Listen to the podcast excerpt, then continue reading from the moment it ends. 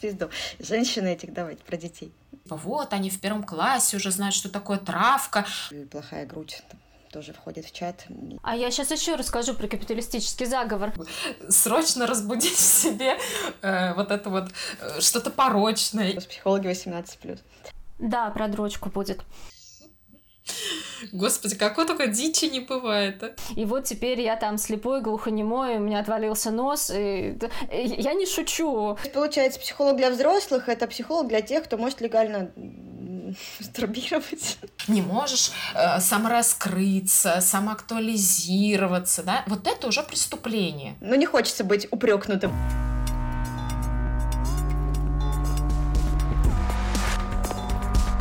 Прах Выготского.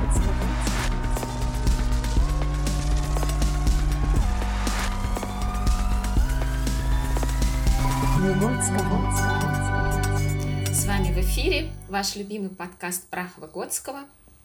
Как всегда, с нами в студии Дарья Якуба, привет, Екатерина Малиевская, психоаналитические психотерапевты, и я, Анастасия Клепинина, экзистенциально-гуманистический терапевт. И сегодня мы будем говорить на тему, которая очень ярко звучит в пространстве Инстаграма, и не только Инстаграма, а во всея интернетах. Сегодня мы будем говорить о взрослости, вот, откуда это понятие взялось, и какие мы имеем к нему претензии. Угу. Давайте поговорим об этом. Ну, в принципе, я могу и начать, потому что, мне кажется, если никто не против, потому что э, само вот это понятие взрослости, э, мне кажется, оно вообще пошло как раз из э, экзистенциальных и гуманистических направлений. Вот. Я не знаю, как у вас в психоанализе, вы расскажете, есть вообще такое понятие взрослости. Катя вкратце в нашем позапрошлом эпизоде рассказывала про инфонаибис, да, что вы подразумеваете под взрослостью. Вот. Но само вот это понятие, мне кажется, упирается ногами куда-то в какие-то более такие гуманистические направления, не более гуманистические. Вот. А, на самом деле, вот если я так провела срез, посмотрела, что есть сейчас на тему взрослости в разных подходах а, психотерапевтических, и выяснила, что, собственно, единого мнения, что такое взрослость, нету. Вот такая очень забавная новость. Вот. Да мы и... что такое детство узнали-то буквально позавчера, ты про, про взрослость. Да-да-да. Ну, собственно, оно так и выглядит, что э, понятие взрослости, оно вообще возникло из понимания, что такое детство. Вот, что э, взрослым может себя... Ну, то есть задумываться о взрослости может человек, который рефлексирует свое детство. Вот, можно так как-то заумно сказать. И само вот это понятие взрослости, оно появилось не так-то давно, в шестидесятых годах прошлого столетия, оно стало фигурировать в разных там научных исследованиях. И, наверное, больше всего надо сказать спасибо за его явление Олпорту, который считается отцом э, психологии личности, вот, который э, рассказ... ну, он был такой э, ориентированный на тесты э, человек, который вот, говорил, что психоанализ слишком глубоко копает, а всякие ка пэ тэ-подходы, они слишком поверхностно копают про человека, и надо найти что-то средненькое, вот, чтобы было не слишком глубоко, не слишком поверхностно. И он придумал всякие разные тесты, в том числе вот тесты, которые бы определяли взрослость человека. Вот. И там вот как раз, мне кажется, вот то, чем сейчас питается такая интернетная психология, вот оно ногами где-то там тоже у Олпорта топчется, потому что вот как раз он придумал, что взрослый — это какой-то сверхчеловек, который все может, все умеет переваривать, сам такой самостоятельный, даже придумал для этого вот некоторую шкалу, это можно было померить.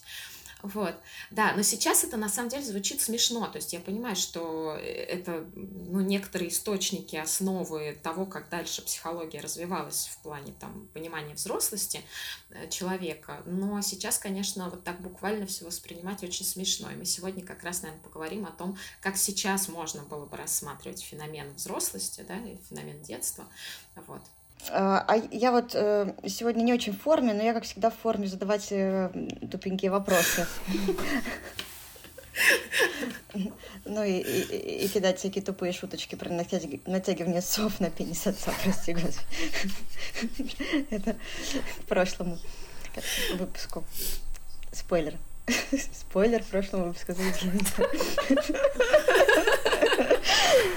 Я, я просто про, про взрослость, про, его, ну, про ее ноги, которые там куда-то упираются. Мне, знаешь, я думала о том, что сейчас же вот... Мне казалось, что вот интернет всякие товарищи, они опираются...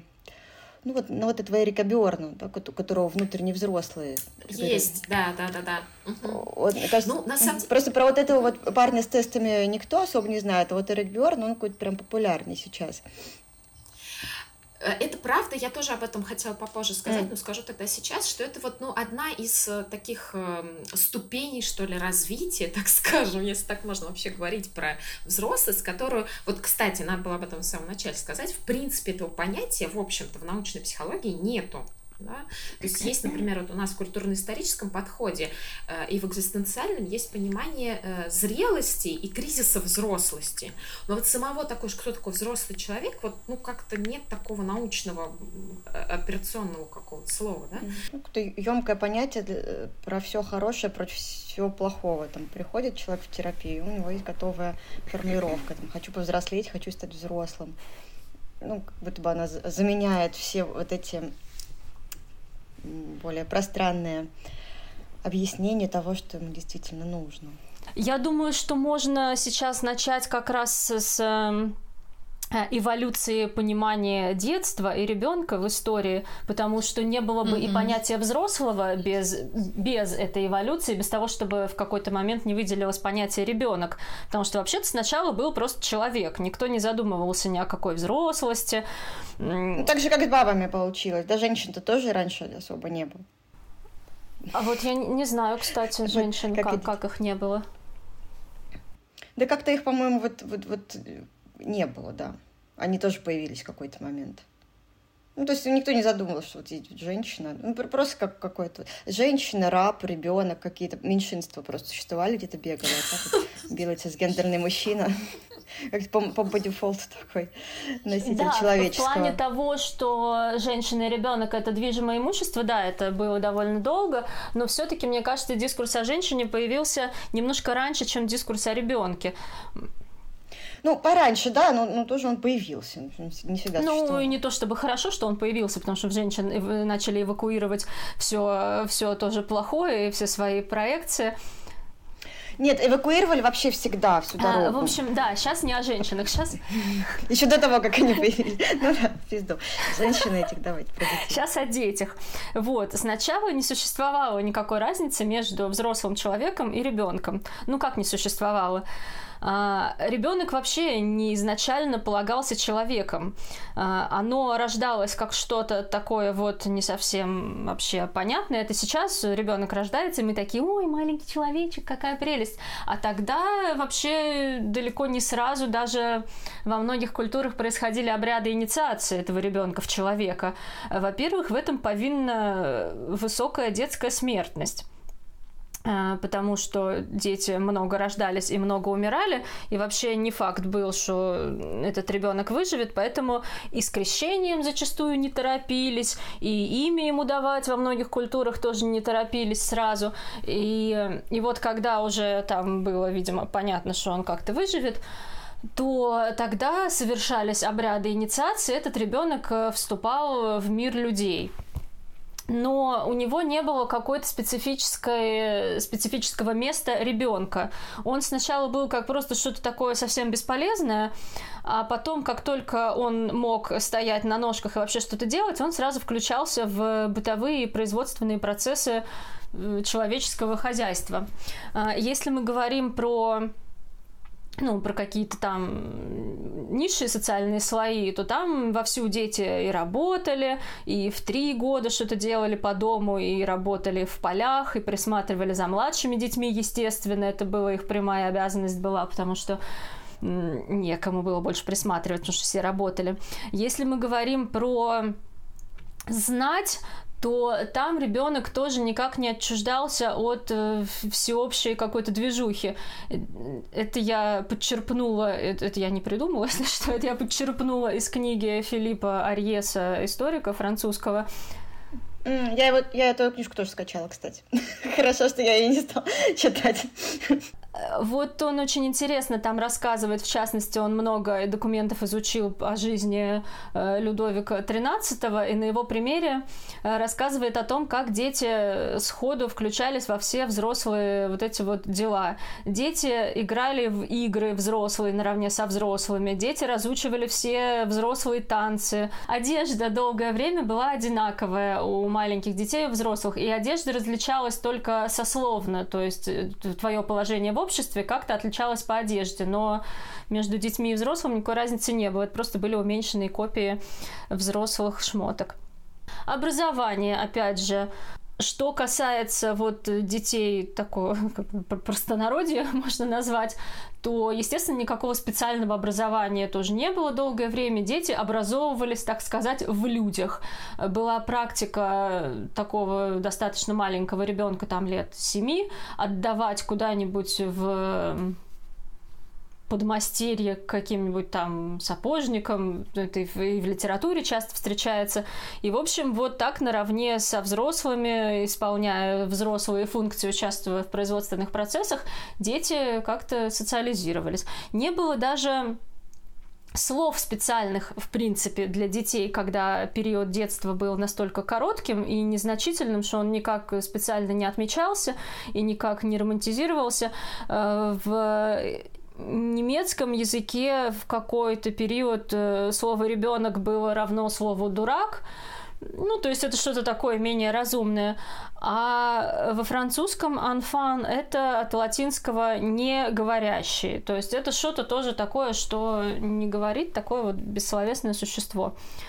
Браки, опять-таки, заключались достаточно рано. Девочек с двенадцати лет, мальчиков с четырнадцати могли женить, выдавать замуж. И даже раньше, но такие браки не консумировались, как правило.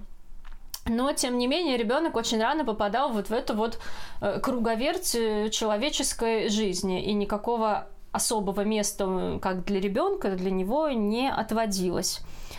Также, вот как это, мы тут... Видимо, тогда никто не хотел стать взрослым, чтобы а тогда позволить было... себе зарабатывать миллионов и переходить в точку Б. Тогда я думаю, что никто не хотел бы вернуться в детство, потому что это был период самого такого жалкого и бесправного существования, когда ты сам за себя не постоять не можешь, ничего.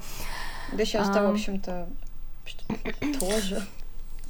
Ну, тогда еще плохо было детям в том смысле, что в них проецировалось, поскольку они не говорящие, в них можно проецировать чего угодно, и считалось очень долго, что ребенок это такое порочное, греховное существо, которое надо пиздить побольше, чтобы его поставить на путь исправления. И не гнушались ни телесными да. наказаниями. А мне кажется, это попозже уже было. Ну, в смысле, пиздили так всегда, конечно, и тогда, и сейчас, и будут пиздить, но, к сожалению, но... Мне кажется, может быть, идея бы-то разная вкладывалась, там, грех из него извлечь, сделать из него человека, или просто потому что бесит. Нет такой периодизации в этой книжке? А, ну, там говорится, что, я не помню, там или не там говорится... что меняется в восемнадцатом веке mm-hmm. только отношение к ребенку, потому что там вот Руссо появляется, к которому тоже, конечно, много вопросиков, потому что он всех своих детей сдал э, в детдом или как, как, в какой-то аналог детдома, которые тогда были, а сам написал романтичнейший трактат о том, как, значит, быть воспитателем ребенка. Ну, знаете... У меня даже были эти книжки дома, представляете, Руссо? О. Все мы с вами знаем не понаслышке, что быть детским психологом и воспитывать собственных детей — это две совершенно разные истории, поэтому Руссо здесь никто не осуждает. Ну, на самом деле, так много у тех, кто вот создает какие-то детские теории, потому что, например, та же Монтессори, да, mm-hmm. ее дети где-то там воспитывались, а она в это время занималась... Ну, нет, это трудная занималась... история, сложная судьба, не по своей воле они там воспитывались, там какая-то феминистская была ну, драма. Тем не менее... Что она не, да, это... не могла там... Ну, что она пожертвовала ребенком ради своего, своей идеи, своей карьеры, развития. Но, мне кажется, тенденция, тем не менее, такая, ну, любопытная, что о да, детях безусловно. Пишут те, кто сами с детьми, у кого они могут быть, но, либо не быть, но они не занимаются их воспитанием. Ну, меня, я в этом, кстати, это, безусловно, интересно, да, но я в этом не вижу прям такого радикального противоречия, потому что действительно рассуждать о детях, говорить правильные вещи про детей mm-hmm. вполне можно.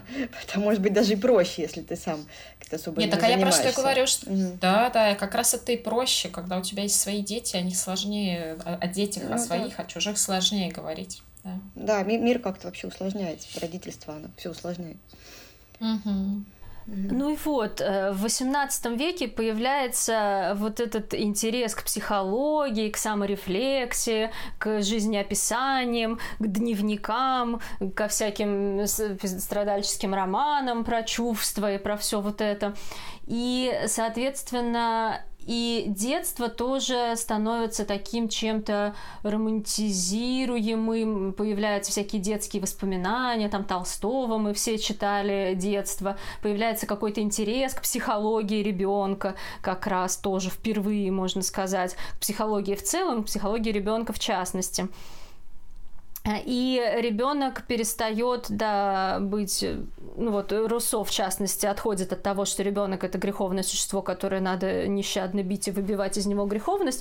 Он говорит, что вот человек по сути хороший, добрый, в ребенке нужно умелым педагогическим воздействием развить эти все его наилучшие природные качества. Гуманисты до сих пор в это верят. А, ну, ну что все ну, люди да, хорошие, ну, же... дети хорошие, и просто нужно э, взращивать в них доброе, светлое, вечное. Ну это пиздёж, конечно, но и, и, и правда наполовину тоже. Ну то есть, короче, mm-hmm. вот эта тенденция, она связана с общей тенденцией просвещения и атеизма, которую она предполагает. Да, то есть уже...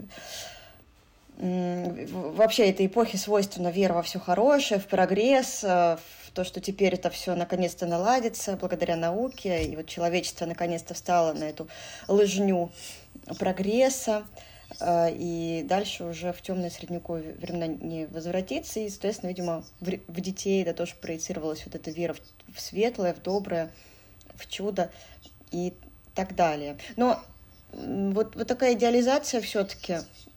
Тоже, мне кажется, стоит о ней поговорить. Есть в ней нечто порочное. Ну, мне кажется, это вот, да, идеализация как образа ребенка, так и образа взрослого, вот то, что сейчас происходит, да, то есть мы туда тоже, как когда-то туда вымещали все самое дурное, да, в ребенка, его можно было там и в жертву богам принести, потому что, ну, а что, чтобы не подавился никто, угу. или наоборот, чтобы подавился, да, этот злой противник, бог. Подавился этим маленьким чудовищем.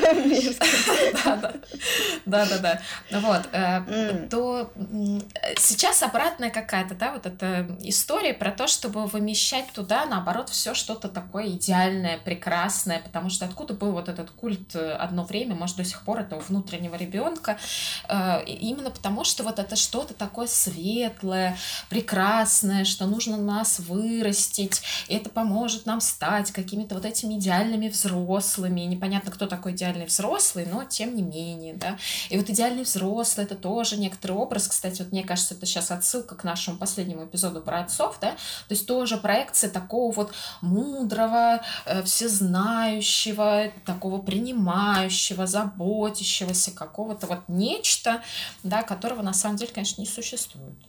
Mm. Наталья Реми. Да. Не к ночи будет помянут.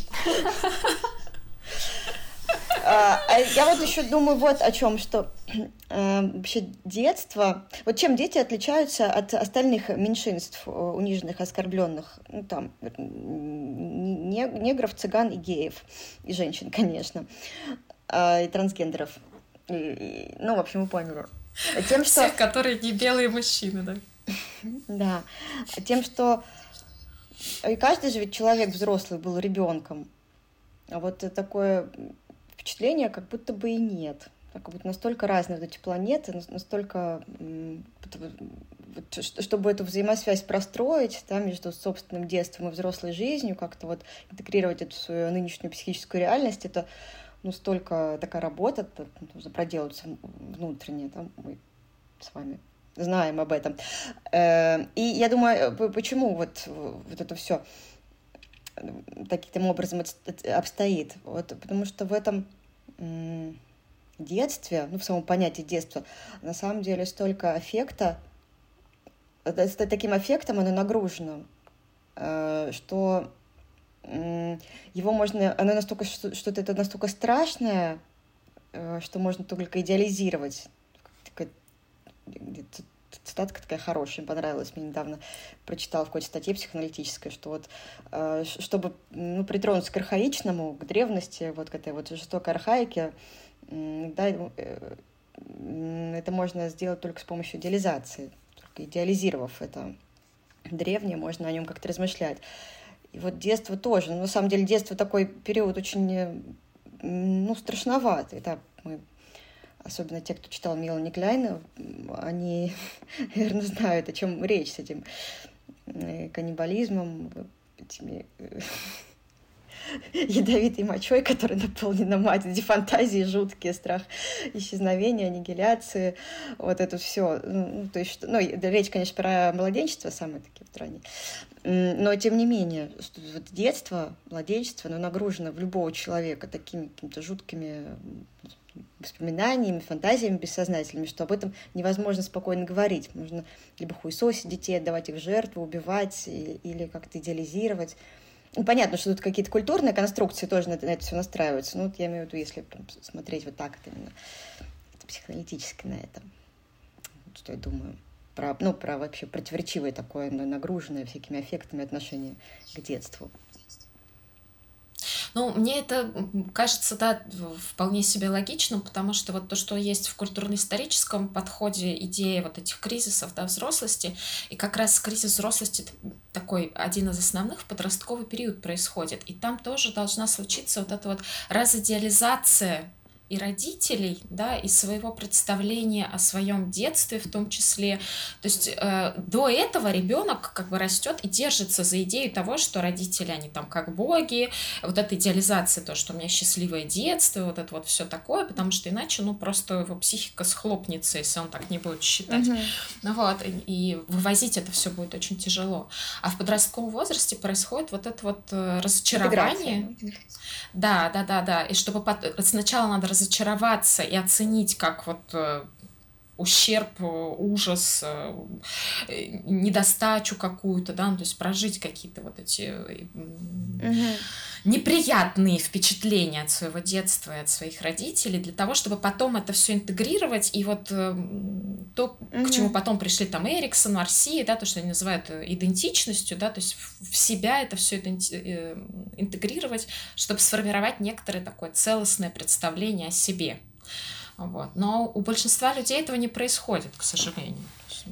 Ну, психоаналитики на это смотрят, ну, на подростковый возраст, как на копипаст всего прошлого опыта, начиная там, uh-huh. ну, с самого раннего младенца, с самых первых месяцев, месяцев жизни, потому что э, с нехваткой, с разочарованием, с, uh-huh. с ужасом, вот этим всем, э, на, ну, регулярно, короче, дети сталкиваются, начиная там, ну, да, с первого да. полугодия своей жизни, uh-huh. когда он начинает понимать, что мать, ну, да, не полностью ему принадлежит, и, и не такая уж она идеальная, и плохая грудь тоже входит uh-huh. в чат. И, и надо как-то вот с этим жить уже, с этим мириться. Uh-huh. Вот. Ну и подростковый возраст, понятно, что это такое вот под, подведение итогов всего прожитого, переработка финальная. Ну, условно, финальная такая. Ну, вот я вам уже говорила, мне кажется, что Выготский у вас там это вот все подсмотрел и как-то просто переработал, не знаю, на современный лад переложил, потому что вот кризисы взрослости, ну, собственно, они с трех лет и начинаются, да, ну, даже раньше, там, в год есть еще кризис, вот, они все, в общем-то, про взрослость, потому что э, это очередные этапы сепарации, вот этого переосмысления, ну, на каждом возрастном этапе, понятно, в своем в пределах своих возможностей, переосмысление своего вот этого опыта детского. И в подростковом, да, там это как квинтэссенция всех вот этих кризисов взрослости, отделения от взрослого, вот этого разочарования, переживания бури, э, вот этих э, токсичных, прости господи, эмоций. Иначе у них там все время плохое настроение, да, они всем недовольны, мир несправедливый и так далее. Ну, это вот то, что они раньше проживали, вот то, что ты говоришь, но теперь это в таком э, более масштабном, развернутом формате, потому что возможностей больше. Угу. Трехлетки — это переживание э, нет таких масштабов развернуться, да, настолько оно не может. Ну, короче, из, из всего что, того, что ты сказала, и, и, и мы все сказали, детство — это полный пиздец. Это намного хуже, чем взрослость, потому что во взрослом возрасте у человека хотя бы есть силы и ресурсы со всем этим пиздецом с, э, да. справляться, и у него уже есть какой-то опыт совладания более или менее успешного со всем этим пиздецом человеческим. А детство — это вот то время, когда... Деньги есть, ты... можно пойти к терапевту. Ну да, можно там выпить венчика с друзьяшками, да. можно что угодно. Самоубийца, в конце концов, можно. Вот. А, а ребенок впервые с этим всем сталкивается, и понятно, в каком он лютом ахуе просто пребывает все свое, все свои первые годы жизни. Вот. Поэтому идеализация — это, конечно, забавно. Ну и обратное что-то, да, это отношение к ребенку как... ну, какому-то плохому, греховному существу, но это вообще, конечно, полный ужас, потому что нельзя страдающих людей хуесосить так. А как вы думаете, вот я пока читала эти все исторические экскурсы, я заметила такое противоречие, ну не противоречие, а противоположность с нашей современностью, что если тогда ребенок практически не был в каком-то своем мире и сразу включался в общие жизненные процессы этого мира, то сейчас мы видим какой-то совершенно отдельный мир детства, абсолютно обособленный, который... как будто бы длится очень долго. Это и мир раннего детства, это и все вот эти подростковые субкультуры с кей-попом там, и всеми делишками, тоже абсолютно какие-то как будто бы отдельный мир от вот этого мира взрослых. И я вот думаю, а когда ребенок в этот условный мир взрослых включается, в каком возрасте? Вот мне очень нравилось, кстати, как говорила Дальто, что вообще-то очень важно было бы, и круто было бы, государству предоставлять возможность начинать людям работать с подросткового возраста, потому что в целом подросток очень хочет уже отделяться от родителей, и хорошо бы, чтобы это выражалось не просто в ругани, и протестах, и покрашивание волос там в какой-то цвет, а чтобы он мог действительно отделяться, чувствовать себя автономным, зарабатывать свои деньги. И это бы очень хорошо влияло и на то, как он включается в общество побыстрее, и на то, как он сепарируется от родителей побыстрее. Но, может быть, это выгодно не всем, может быть... Я опять конспирологические минутки опять начинаются. Как, как этот ихний Виктор Ааронович ленинградский, санкт-петербургский, вошел в чат. Минутка внутренняя шуточка. Окей. Минутка капитализма. Ага. Ну, как будто бы этот мир детства начинает длиться куда-то в бесконечности. Не очень понятно, где проходит граница между миром детства и миром взрослости, и что это за миры такие. У меня есть два месседжа на эту тему. Ну, во- во-первых, что это ведь не новая тема, что дети обособлены. Вот как раз, по-моему, в веке восемнадцатом, когда дети... ну, что-то около того, когда детей начинают идеализировать, вот эти э, школы появляются, распространяются, э, и ребенок, как существо чистое, невинное, э, было такое представление, что он хорошо бы, чтобы он не заражался от взрослых тем самым грехом, которым взрослым наделены. А поэтому не очень приветствовалось общение ребенка со взрослыми вне семьи. Вот. И в этих школах э, там э, учитель выполнял функцию в первую очередь, ну, там, чисто техническую, учительскую, а не воспитательную. Вот. И в основном они там с, с такими же святыми детьми там общались. О, вот. И, то есть, ну, эта тема, короче, детская изоляция, она ну, не, не, не сегодня возникла. Это тоже какой-то определенный э, этап. Вот. Что я хотела сказать. Не знаю уж, насколько... прямым или непрямым наследником, наследницей этой современной ситуации является вот тому, что дети не должны общаться с другими взрослыми, но, тем не менее, такая вот тенденция прослеживается. Но, мне кажется, есть, безусловно, какая-то историческая преемственность в этом. Вот. Но сейчас, мне кажется, это преодолевается тем, что дети им, им, имеют чисто теоретическую возможность зарабатывать с распространением тиктоков, инстаграмов, и всего остального больше, чем их предки, вроде нас, да, или даже там десятилетней давности предки. Вот, поэтому какая-то э, свобода для подростков сейчас более доступна, в том числе финансовая. Ну, конечно, не из всех вырастают успешные предпринимателей в виде Дани Милохина или кто там еще есть. Но, тем не менее, они там ну, могут уже с довольно раннего возраста чем-то там подрабатывать какими-то профессиями. Мне кажется, здесь как раз важно, чтобы родители в этом поддерживали. Ну, если я, Катю, правильно да, поняла, есть некоторая и со стороны взрослых тенденция детей позже отпускать, что ли, так скажем, потому что, ну, таких, как Дань Милохин, их вот один Дань Милохин, да? Ну, Дань Милохин, то, он они... супер богатый, но есть мини-Дани Милохина наверняка, которых мы не знаем, но которые, тем не менее, ну, как-то там зарабатывают через интернет чем-то там, я не знаю, эс эм эм-щиками, кем там дети... Это правда есть такое, но вот, например, среди там моих одноклассников... Несколько человек, в том числе я, там подрабатывали с определенного возраста еще в школе. Вот. А сейчас, например, если прийти в среднестатистическую школу, то там не так много детей будут даже стремиться это делать.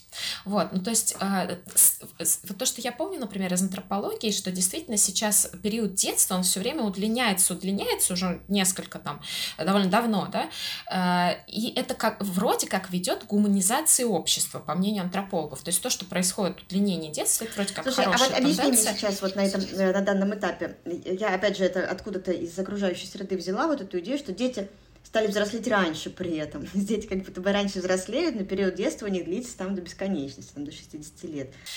Ну вот, ну вот для меня это тоже, честно говоря, такая загадка. Я свое предположение скажу, что здесь вот эта путаница терминов, потому что взрослеют раньше э, в смысле каких-то возможностей, э, там, тех же зарабатывать, больше учиться, потому что сейчас больше онлайн-вариантов обучения, и многие дети могут там экстерном закончить школу и пойти там в десятом классе учиться в какой-нибудь там английский вуз, да, при желании. Понятно, что так не все делают, но возможностей этих больше. Это как бы то, что раньше было доступно, когда ты уже там, ну, достаточно вырос, да, когда зарабатываешь свои деньги достаточные.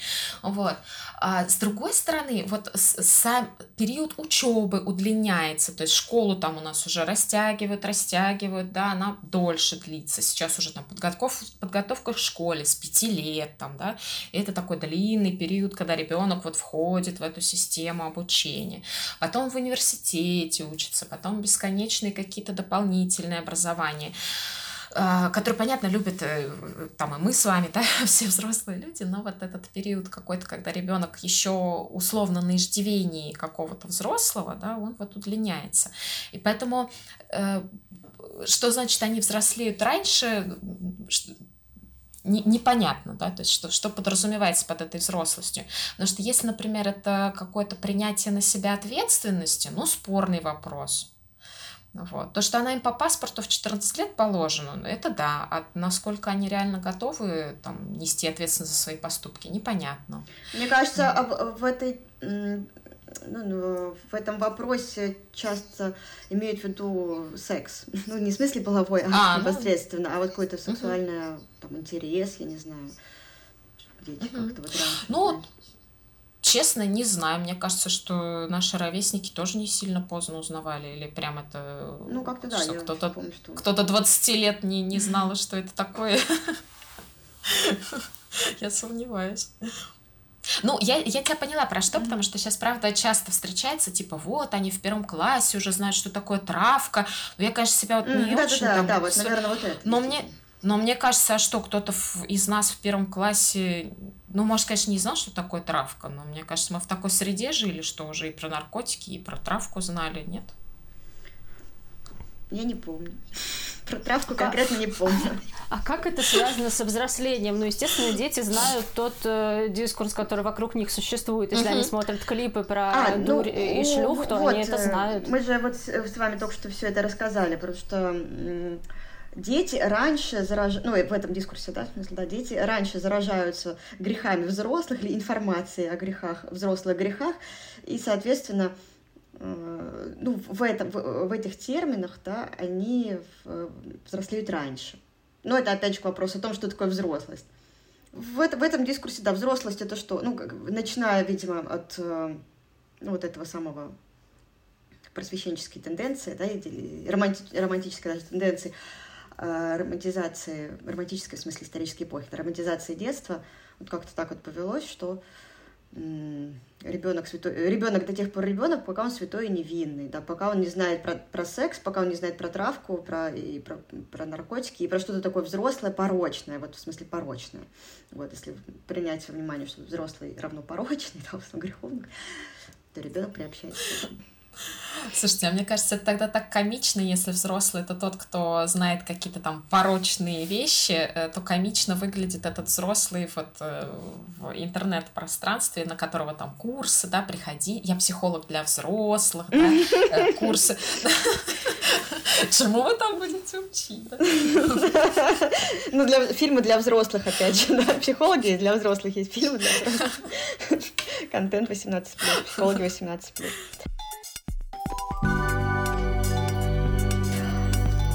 А вообще да. совре- современные... Вот, ой, я сказала, что я не готова, я не в форме, что-то я выпила, и что-то попёрло из меня. Не остановить теперь просто. Вот это... Если как бы в Средневековье было понятно, что ребенок там из чади ада, э, носитель первородного греха, что правда, кстати, отчасти в нашем психоаналитическом смысле, если за грех принимать ну, вот этот вот секс, влечение к смерти, агрессию, то да, ребенок действительно носитель первородного греха. Или там, с другой стороны, дальше ребенок какой-то идеальный ангел. То сейчас как-то это вот сосуществует. Вот как Катя любит говорить, вот минутка капиталистического заговора, как будто капиталистический заговор, он эксплуатирует и ту, и другую тему одновременно, и прекрасно, uh-huh. как будто бы они друг с другом уживаются. Но это так, такое безумие может сводить натурально с ума. Ну, это реально сводит с ума, потому что вот вы заходите в он... Вы же тоже заходите, и мы с вами друг другу присылали вот эти вот шапки профиля, когда «разбуди в себе внутреннего ребенка», «я психолог для взрослых», то есть ты, ты что делаешь-то, мне что сейчас вот надо, срочно разбудить в себе вот это вот что-то порочное, или наоборот какой-то свет, или что, что, вот. Мне кажется, это прям, ну, так очень нервительно, учитывая, что не очень понятно, кто такой ребенок и кто такой взрослый этот вот в итоге. Ну, короче, короче, твой капиталистический заговор, Катя, как будто бы много объясняет. А я сейчас еще расскажу про капиталистический заговор. Вот ты говорила о том, что мир детства выделился не сейчас, и я даже могу это сделать экскурс в историю, когда он начинает выделяться, и причем здесь капиталистический заговор.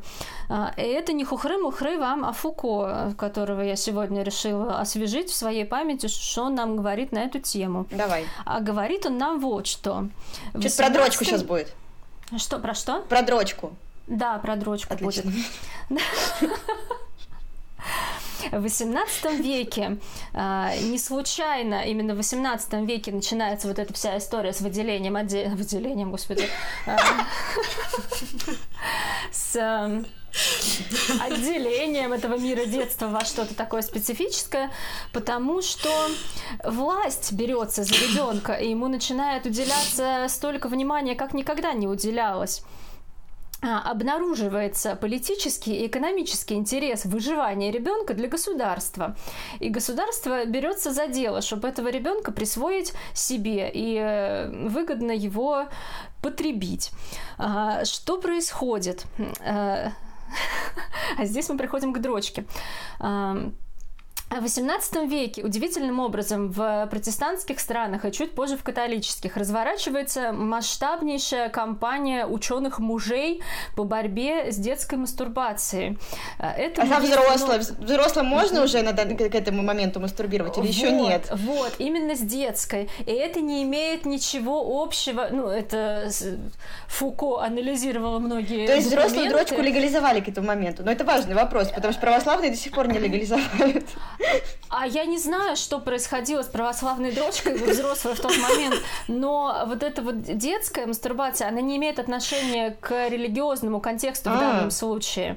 Да, это ученые-мужи, врачи, ученые, они начинают э, раскручивать вокруг этой детской мастурбации чисто медицинский дискурс. Они не говорят, что это греховно, они не говорят, что это порочно, они делают из нее такой э, всепоглощающую причину всех болезней. Пишутся многие труды на тему того, что детская мастурбация ведет к отваливанию всего, чего можно, загниванию тканей, там, облысению, слепоте. И а то есть, когда тебе исполняется восемнадцать, все меняется. То есть у тебя иммунитет к дрочке какой-то, антитела, я не знаю, какие-то, которые гангрени препятствуют. Возможно, но потому что именно детская мастурбация фатальна. Создается множество разных фейковых документов, свидетельств страдающих юных мастурбантов, которые говорят о том, что вот я мастурбировала, какая, какой кошмар, что мои родители не защитили меня от этого, и вот теперь я там слепой, глухонемой, у меня отвалился нос, и я не шучу. Много есть на а эту почему? Тему серьезных врачебных трудов. Слушай, ну, ну, ну беспроигрышный вариант. Это как вот сейчас. Вот почему у тебя нет денег? Потому что ты не взрослый, ты не докажешь, ты не опровергнешь ты это никак. Почему ты, у тебя отвалился нос? Потому что ты дрочил. И как, и что ты этому противопоставишь, этому железобетонному факту? При этом они даже не стремятся к тому, чтобы это объяснить чем-то, почему дети это делают. Они просто говорят, что ну вот оно существует, и мы должны сделать все, чтобы детей от этого оградить. Создаются всякие приблуды, типа, примочки, одежда, специальные какие-то ремни, устройства. Типа ошейники для собак. Типа того, но да, это ошейники, это самое милое. Дети того времени должны были быть очень изобретательными. А вообще, конечно, интересно, что выросло из поколения детей того времени. Это, это какое, какое время интересно. Было? Это восемнадцатый век. Mm. А, ну и вплоть до девятнадцатого он говорит, что это все продолжалось.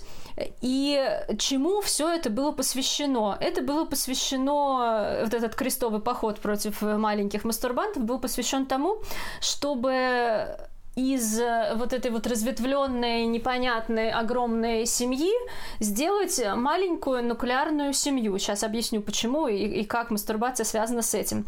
А, вот эти вот ученые-мужи, они говорят... А, дети, да, причин уже, я сказала, что причин нет, но причины есть, я вспомнила, они говорят, дети мастурбируют потому, в том числе, что взрослые их совращают, вот эти ваши все кухарки, конюхи, mm. учителя, дяди, кузены, это все очень плохо, ребенок находится без вашего присмотра, ребенок находится рядом с какими-то людьми непонятными, они могут его совратить, и он может начать мастурбировать, у него отвалится все, что можно, и сгниет все, что можно, он а, ну это заболеет. Вот про, про, про что я говорила, да, вот эти вот то, что не приветствовалось общение ребенка со взрослыми вне семьи. Да, да, сначала не приветствовалось общение ребенка с какими-то разветвленными родственными связями или с прислугой, или с чем-то еще. Они стремились к тому, чтобы ребенок остался один на один с родителями, с матерью, с отцом, которые должны неустанно бдить и следить за ним. Они буквально сплавляют тело ребенка с телом родителя. Они хотят, чтобы эта вот маленькая семья стала таким общим телом. Mm. Родители должны присутствовать в спальне, родители должны присутствовать в детской, они должны чуть ли не, ну, там прямо давались указания, что они могут спать в одной кровати с ребенком, только чтобы, не дай бог, да-да-да, вот так парадоксально. Клин, клин клином вышибает, вот такая была логика. Угу. Только чтобы он не мастурбировал, не дай бог. Господи, ага. Какой только дичи не бывает. Ой, секси. Вот, и постепенно под давлением вот этого вот всего формируется э, такая вот э, моносемья, родители, дети, такое единое тело семьи. Но здесь есть еще следующий шаг. Э, родители не просто должны бдить и следить за своим ребенком, потому что компетентен в этих вопросах не родитель, компетентны в этих вопросах медицинские органы, всяческие врачи, и родители должны быть проводниками медицинской власти к ребенку. Они должны признаваться в своей мастурбации, вот эта техника признания, которую пишет Фуко, но я сейчас на этом останавливаться не буду, которая существовала и до этого. В общем, ребенок должен признаваться в своей мастурбации, но он должен говорить об этом с врачом, а не с родителями. Родители просто должны эту вот медицинскую власть государственную довести до своих детей. Довести до абсурда. Да, и следующим шагом этого всего, вот эта кампания против мастурбации, удивительным образом совпадает с первыми призывами к созданию государственного обучения или подконтрольному государству системы образования.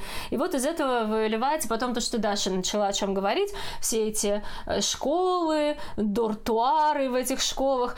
Там, на самом деле, очень много уделялось внимания организации пространства. Фуко тоже об этом пишет, чтобы дети там ни в коем случае тоже не могли оставаться одни, и не предавались никаким там шалостям под покровом ночи. Вся вот эта организация пространства учебных классов, дартуаров, спален, ванны, всего вот этого, оно было призвано к тому, чтобы эти дети всегда оставались на виду, под надзором и проницаемы для вот этой вот системы власти.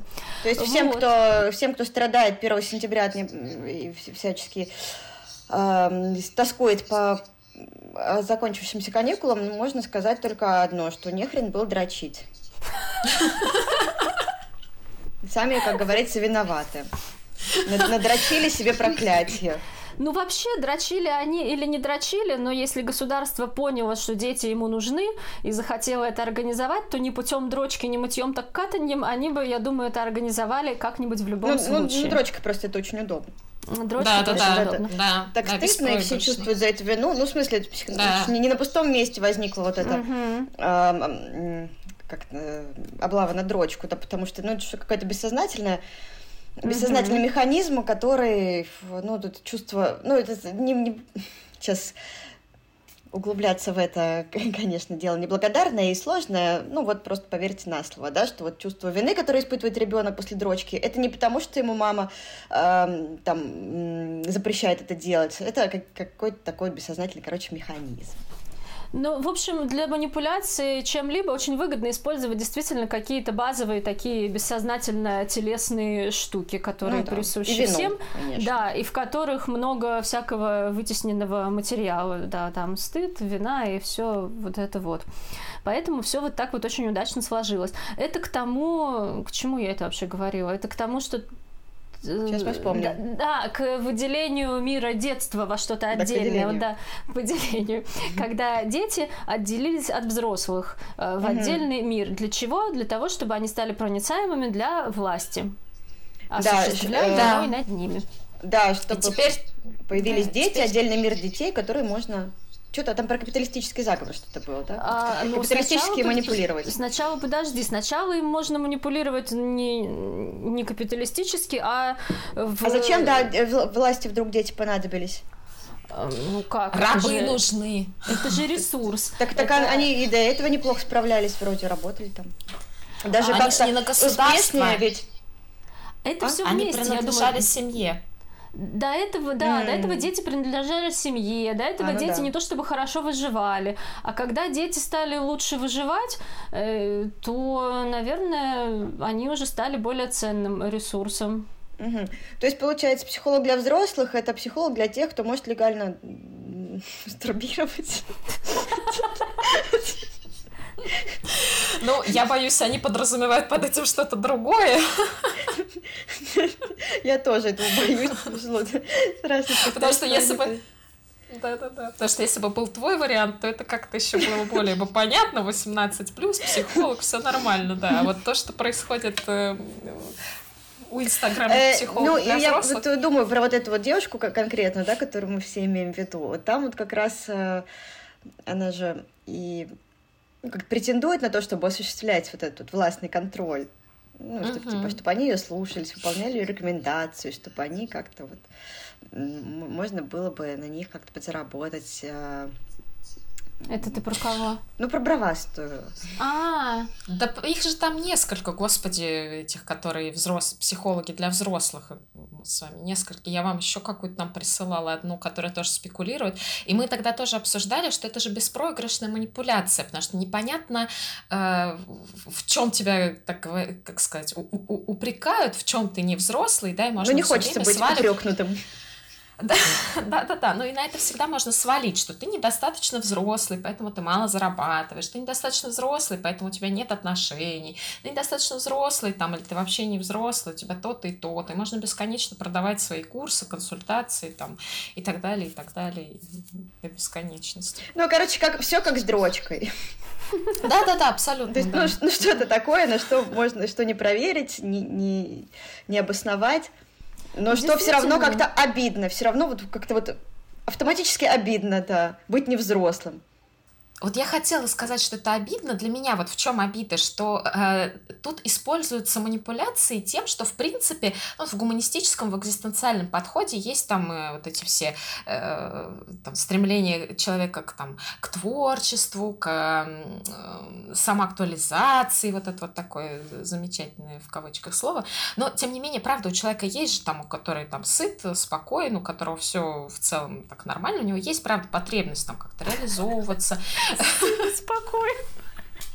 Ну, в смысле, что э, во времена войны, конечно, сложно там хотеть, хот... не знаю, сочинить стихи, хотя кто-то...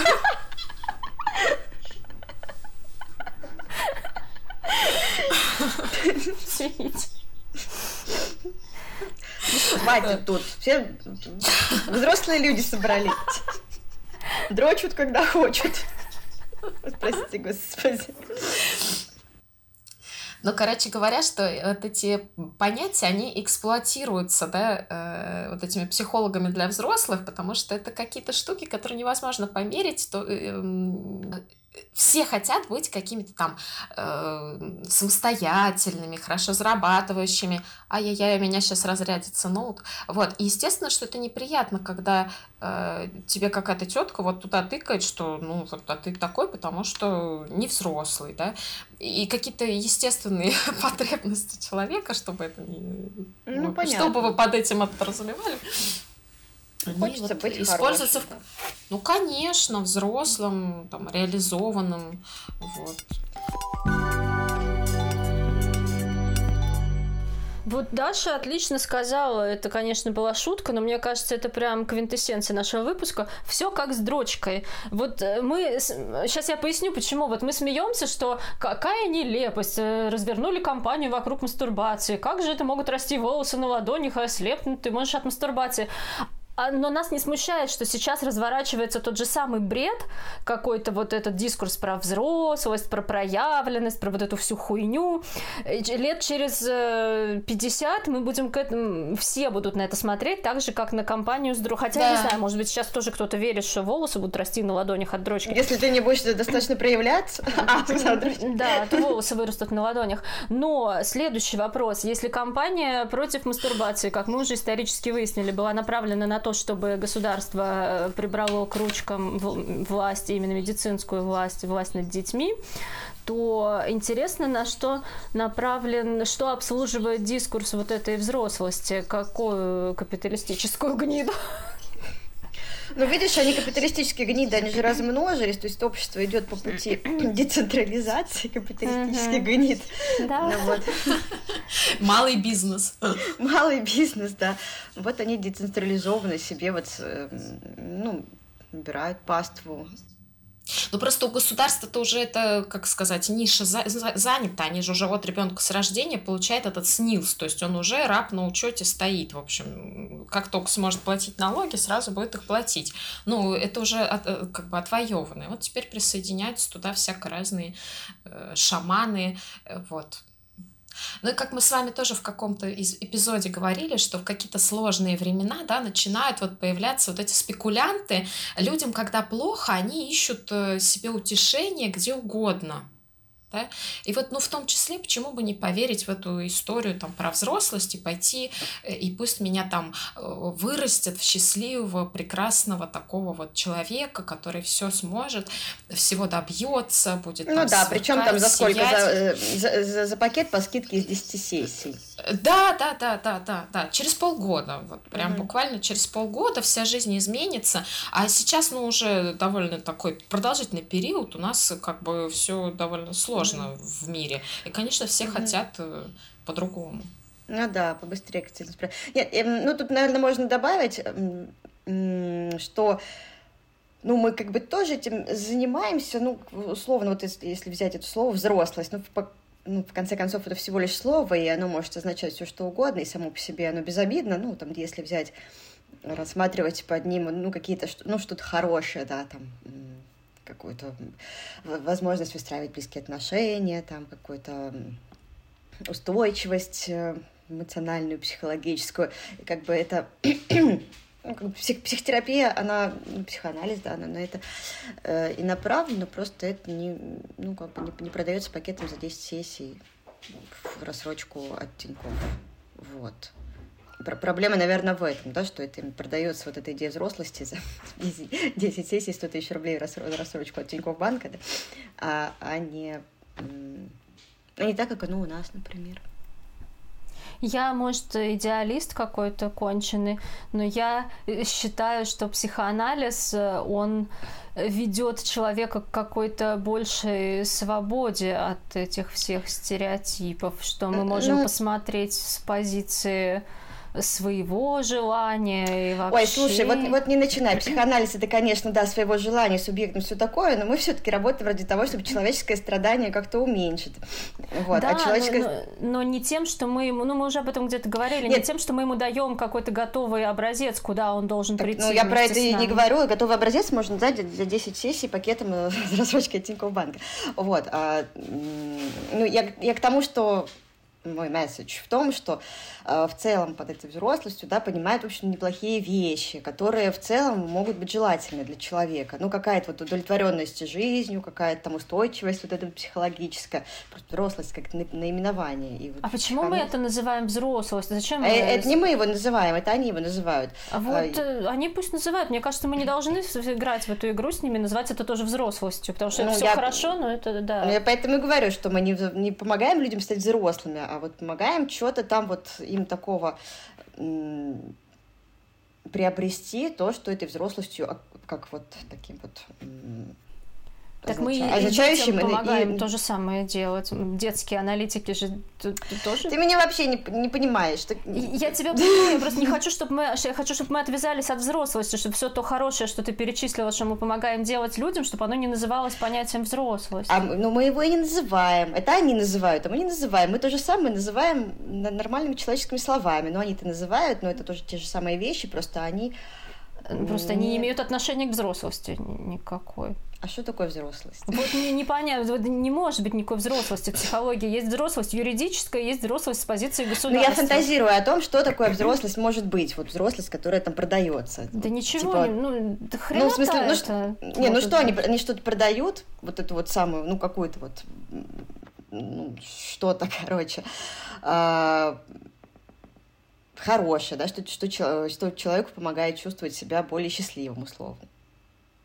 Ну, это же какие-то базовые вещи, наверное, да, там близкие отношения, там м- вот эта вот какая-то способность жить эту грёбаную жизнь. Угу. Вот это ведь они называют взрослостью. Я говорю о том, что это неплохие вещи, что там, слово взрослость, оно, конечно, не очень подходящее, но вещи сами по себе неплохие. Ну, это, конечно, мои фантазии на тему того, что они считают взрослыми, но э, к тому, что это все окей, да, вот просто возвращаясь, опять же, продавать это за, ну, под какими-то лозунгами и с, с обещаниями за короткий срок там как-то вот этого достичь, это, не, это мошенничество. Ну, такой был мой месседж. Катя меня обосрала. Да не обосрала я тебя. Можно я под занавес только еще вставлю? Не знаю, я тут выпала, ноут разрядился, прошу прощения. Но мы сразу успели, пока ты уходила. Да? Я самое интересное пропустила. Катя вроде не пила, а что-то мне предъявляет. Так, может, надо было выпить, потому что ты используешь дискурс врага, это слово взрослый. Я, я, я, ну, ну, враг же вот этим словом обозначает какие-то общечеловеческие вещи. Это же не просто какое-то отдельное слово, да, это дискурс, это слово, но оно обозначает что-то, ну, реально существующее, вот. Наш, ну, давай, вот, ну, вот, вот, вот моя претензия-то, да, что я и хотела сказать, что какие-то вот идеи, вот эти экзистенциальные, гуманистические, продают в своих корыстных целях, потому что э, в, мне не совсем близко вот, гуманистическое понимание там, да, взрослости, э, там вот эта идея вот этой самоактуализации, там это сложное понятие, что под него, что в него впихивают, тоже большой вопрос, но там вот это стремление человека к полноте жизни, ну понятно, коммунистические идеи, они возникли там в период после Второй мировой войны, да, ну они раньше были, но в смысле именно вот эти, они появились в период после Второй мировой, когда людям, чтобы не сойти с ума, надо было верить во что-то вот это вот светлое, прекрасное, доброе, вечное и так далее. И появились вот эти идеи. Сами по себе они, ну, они неплохие, но когда ими спекулируют, что у тебя что-то в жизни не получается из-за того, что ты там не можешь э, самораскрыться, самоактуализироваться, да, вот это уже преступление. Вот. А, а, например, в экзистенциальном э, взгляде на взрослость, да, во-первых, взрослость — это про э, разнообразный жизненный опыт. Вот очень банально, ничего сложного в этом нет, да, то есть просто человек, у которого есть большой разнообразный жизненный опыт, но он априори взрослый, да, и они тоже эту идею там пропихивают в своих вот этих вот корыстных целях. А экзистенциалисты, они смотрят на взрослость как вот на столкновение человека с этим жизненным опытом, да, и столкновение человека с ключевыми такими вот вопросами там жизни и смерти, общения, изоляции, свободы, там, смысла и ответственности, да, вот. Ну и вот это, это те вопросы, с которыми на самом деле мы в терапии работаем, они сложные, они не для того, чтобы это за полгода сделать из тебя угу. хорошо зарабатывающего человека. Хорошо, если за полгода. Они обычно даже ну, быстрее, там, за одну сессию обещают. Ну, это, да, и человека, который вот, потому что ты понял смысл своей жизни. Ну, конечно, угу. это те вопросы, в чем, в чем и, как бы, особенность этих тем в экзистенциальном подходе, что их невозможно, грубо говоря, проработать, да, угу. и, как это вот предлагают, угу. за... какой-то период времени. Это жизненные вопросы, с которыми ты в разные возрастные периоды сталкиваешься. Как правило, возрастные кризисы. Ты угу. сталкиваешься с вот этими вопросами жизни и смерти и так далее, да, вот какими-то глубинными. Вот. Ну, а короче, вот продают угу. как, как, какую-то красивую конфетку. Это отвратительно. Угу. Ну, в общем, в вашем коммунистическом смысле не обязательно натягивать там сову на пенис отца, чтобы быть взрослым человеком. Достаточно э, просто приобрести достаточный для этого жизненный опыт. Да, ну, да. Это оно само собой да, происходит. Она... Вот mm-hmm. в том-то и дело, что это не то, что можно волевым каким-то усилием что-то там из себя состряпать и стать взрослым. Нет, это то, что с каждым происходит само по себе. Вот и все. Я в заключение скажу, повторюсь, резюмирую, что и вот этот мир детства сейчас, который очень существует ярко и объемно, и на нем зарабатываются миллионы, и вот этот концепт взрослости, который инфо-бизнес называет взрослостью, это все капиталистические происки, чтобы зарабатывать на вас, дорогие слушатели. Вот, дорогие слушатели. А мы вам напоминаем, что вы, мы на вас не зарабатываем. Мы даже сами доплачиваем нашему звукорежиссеру Тимуру. Поэтому слушайте нас, ставьте лайки. Ставьте лайки. Особенно на Яндекс.Музыке, потому что мы их особенно пристально считаем. Вот, пишите нам письма и всячески рассказывайте о, о нас своим друзьяшкам. А еще у нас есть YouTube-канал, где мы выкладываем э, шедевральные э, пародии нашей Екатерины. Да, и всякие наши тоже в, в шапке профиля, где-то в описании. Вот. А еще Катя купила огромную кольцевую лампу другого порядка, и скоро мы что-нибудь там снимем, я надеюсь, с ее помощью. А еще у меня на Ютубе есть там, где я про кино разговариваю, интересно. Да, да. Катя на, интересно на разговаривает этом, про кино. На этом же Ютубе праха нашего, смотрите. Да, да, да. Друзьяшкам, главное, рассказывайте. Да. Вот. Ну что... Все? Да. да я думаю, что можно чин-чинь, аминь. Угу. Вот, и мы, мы молодцы. Чин-чинь, аминь. Чин-чинь, аминь, да. Аминь, чин-чинь.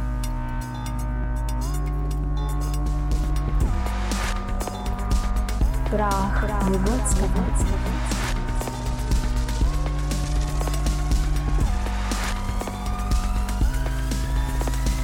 Выготского.